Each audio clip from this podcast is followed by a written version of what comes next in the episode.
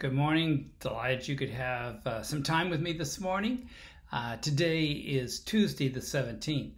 This afternoon, I'm doing a wedding for a wonderful couple that I'm just delighted. They love each other deeply, and what a wonderful Christian marriage they're going to have together.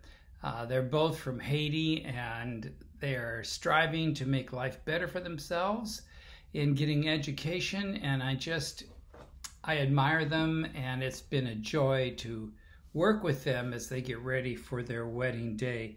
Um, and it, it is delightful experience, really, to do weddings for people. I, they're happy occasions, and I love participating with them in doing those many different things together. So, uh, I want to talk a little about obedience. Obedience, yeah, obedience today.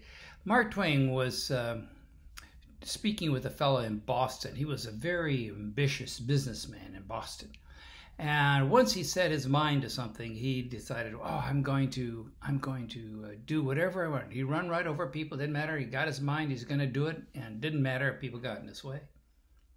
Well, he was talking about going to the Middle East, and he was telling Mark Twain he wants to go to the Middle East. He he wants to go to the Holy Land. He wants to go out to Mount Sinai and he wants to climb up on Mount Sinai. And when he gets up to the top of Mount Sinai, from the top of his top of his lungs, he's going to yell the Ten Commandments from the top of his command, his voice. Mark Twain says, "Well, okay," and he said, "Well, but perhaps a better option might be to to go back to Boston, and then just to do them." Maybe so. Maybe so. Go go back to Boston and just to do them. You know, um, Charles Swindoll, who is a wonderful pastor and uses lots of illustrations, which I really enjoyed reading his, was talking about a, a time when he was he and his wife were at a were at a dinner party, and they met General Charles uh, Duke, and Charles M. Duke was an astronaut, and he had been in Apollo uh, 16 and and landed on the moon. So in their conversation, uh, Chuck Swindoll, Chuck says, turned to him and he says, "You know, you know, you're on the moon, and you know, you could do anything you want. You could drive wherever you want. You could do whatever you want. Uh, set your own schedule. I mean, you're away from everybody." And and he says, "Well, Chuck, that's true. I could." But the reality is that uh, if I do, I probably won't be able to return to Earth. And he said, What do you mean? Well, said, Well, we landed heavy on the moon. What does that mean? Well, we landed heavy on the moon, meaning we had extra fuel. We had extra fuel we had with us. Well, how much?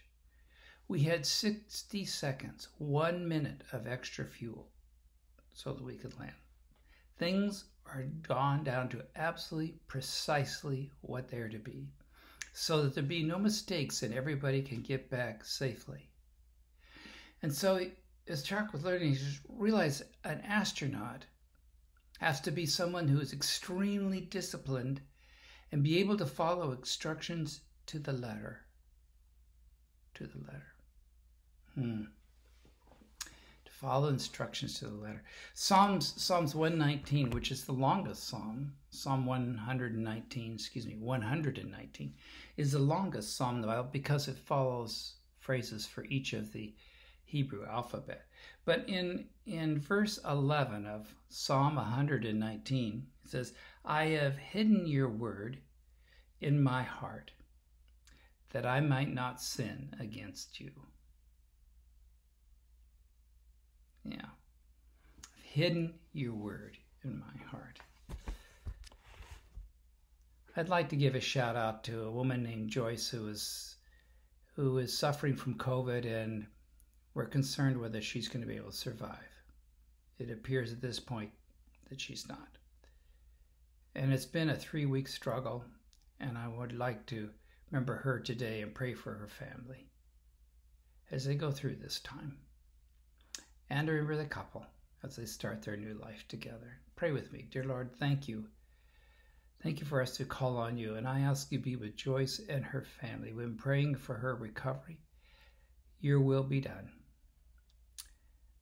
It is a trial to her and she and her children, to everyone related, and to all of her friends. We ask for your mercy and for your patient endurance with us, and for your love and compassion. And I also lift up this couple today who is getting married, beginning their journey together as husband and wife. I ask you bless them on their journey. And Lord, may we hide your word in our heart that we may not sin against you. What a beautiful, beautiful concept. It may be true in our lives. In Jesus' name, amen. All right, have a great day today. We uh, wish you the best and um, keep safe, will you?